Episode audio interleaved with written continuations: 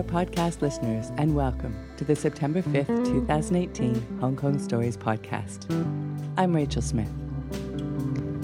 Hong Kong has been rather damp in the past few weeks with water, water everywhere, but we're confident that soon it will once again be dry. While we're waiting for evaporation to happen, we'll be listening to this week's true first person story from Mel, who's wondering what we have planned for the week. Before we delight your ears with this week's story, though, we want to say a big, damp thank you to our listeners in Hong Kong. You are the best, and we appreciate your listening. We also want to shout out thanks to our listeners in Cricklewell in the UK, Leiden in the Netherlands, and Ottawa in Canada.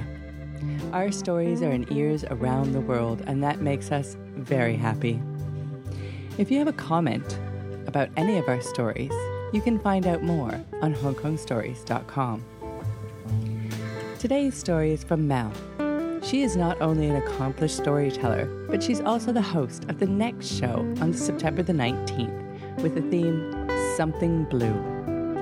If you're in Hong Kong on Wednesday the 19th, you can get tickets to the show through the link on the website, hongkongstories.com. And you can also find out information on how to get involved yourself. Now for Mel's story. This story was told for a recent show in July 2018 in front of a live audience at the Fringe Club in Hong Kong. The theme of the night was Wild Things. Here's Mel.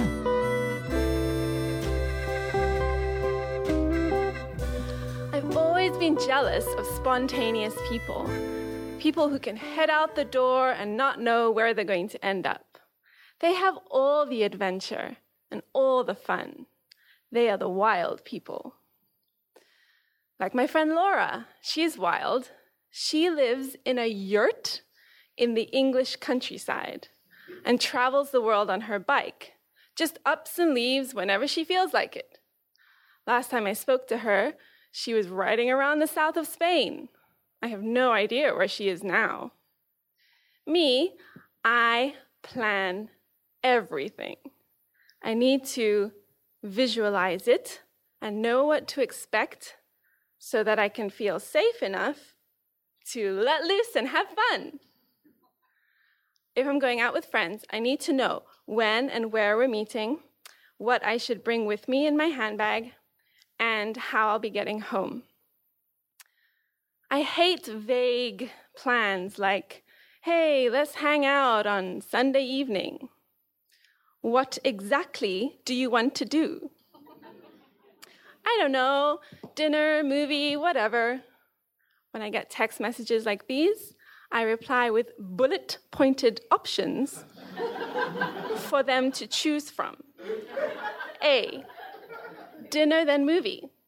B, movie then dinner. C, just movie.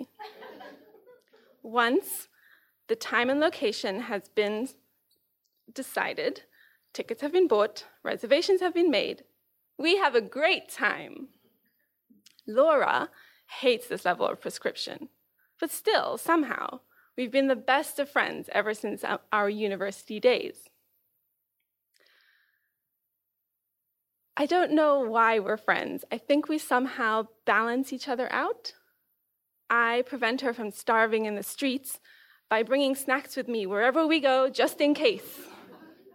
She is the only reason that I can play Never Have I Ever with at least some degree of badassness. Yes, I have been food hunting in supermarket trash cans. Yes, I have smoked a puff of weed. And yes, I have danced naked on a rooftop in the rain. All because of Laura. I don't tell anyone that, of course, because I need all the credit I can get. I don't know why I'm so obsessed with planning. Maybe I've been institutionalized from living 13 years of my life at boarding school where every minute of every day was planned for me. Yeah, that's probably why.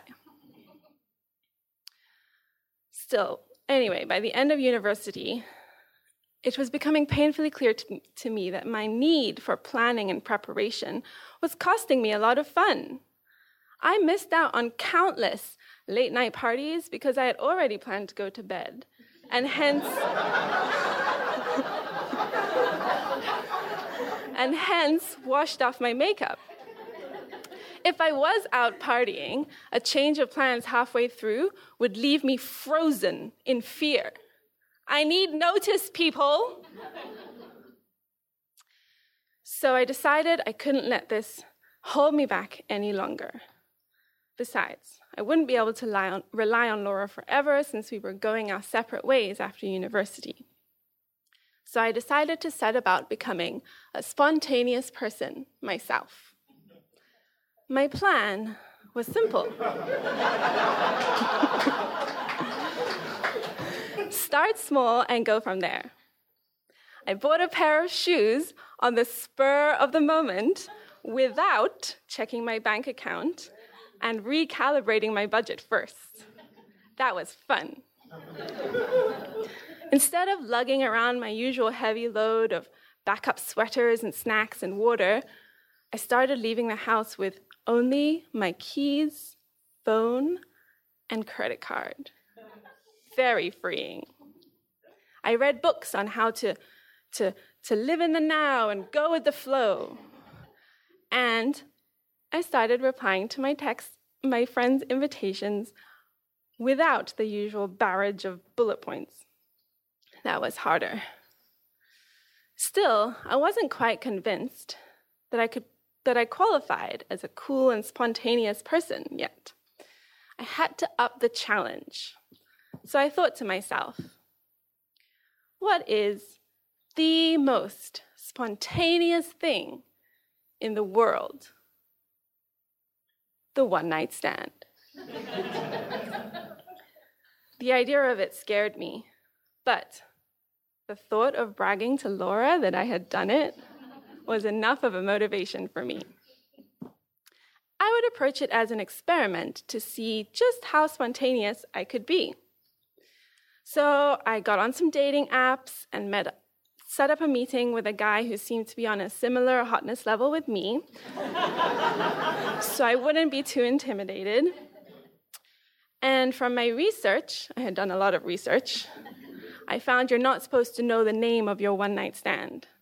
So I saved his number as simply ONS, one night stand.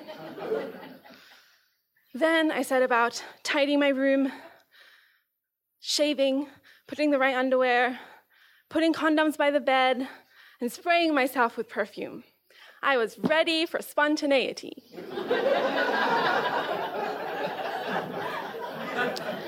now, this obsessive planning of mine was not just limited to how I lived. I assumed that other people like to be prepared for what's coming too. So I decided to be nice to my test subject and let him know what to expect. After all, it's unethical to do experiments on involving humans without their consent, right? So when we met up for drinks, I opened with, Hi, would you mind if we had sex tonight? he made a weird face. I couldn't read it because I didn't know him at all. I realized I must have offended him. Oh my God, I am so sorry. That's really disrespectful of me. I, I really don't mind. You're, you're totally free to leave. Don't worry. He didn't leave. And the next morning, I woke up happy in the knowledge that I was now officially a wild woman. and I couldn't wait to tell Laura about it. So I texted her as casually as I could. Hey girl, let's meet up at 3 p.m delete, delete, delete, delete. Let's hang out on Saturday. Sure, what do you want to do? She replied.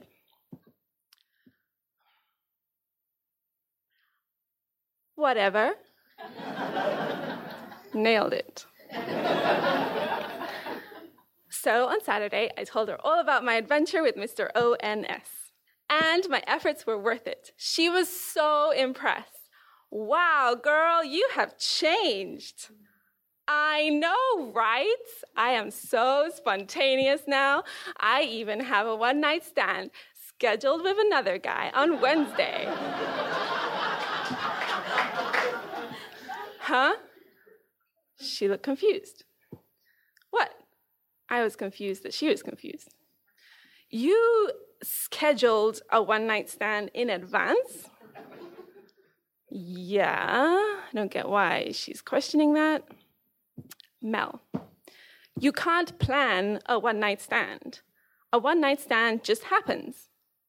What? How? How does it just happen? What if you haven't shaved or, or your room is a mess?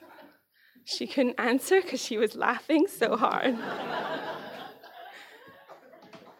and then it hit me. I had taken the most spontaneous thing in the world and planned the fuck out of it.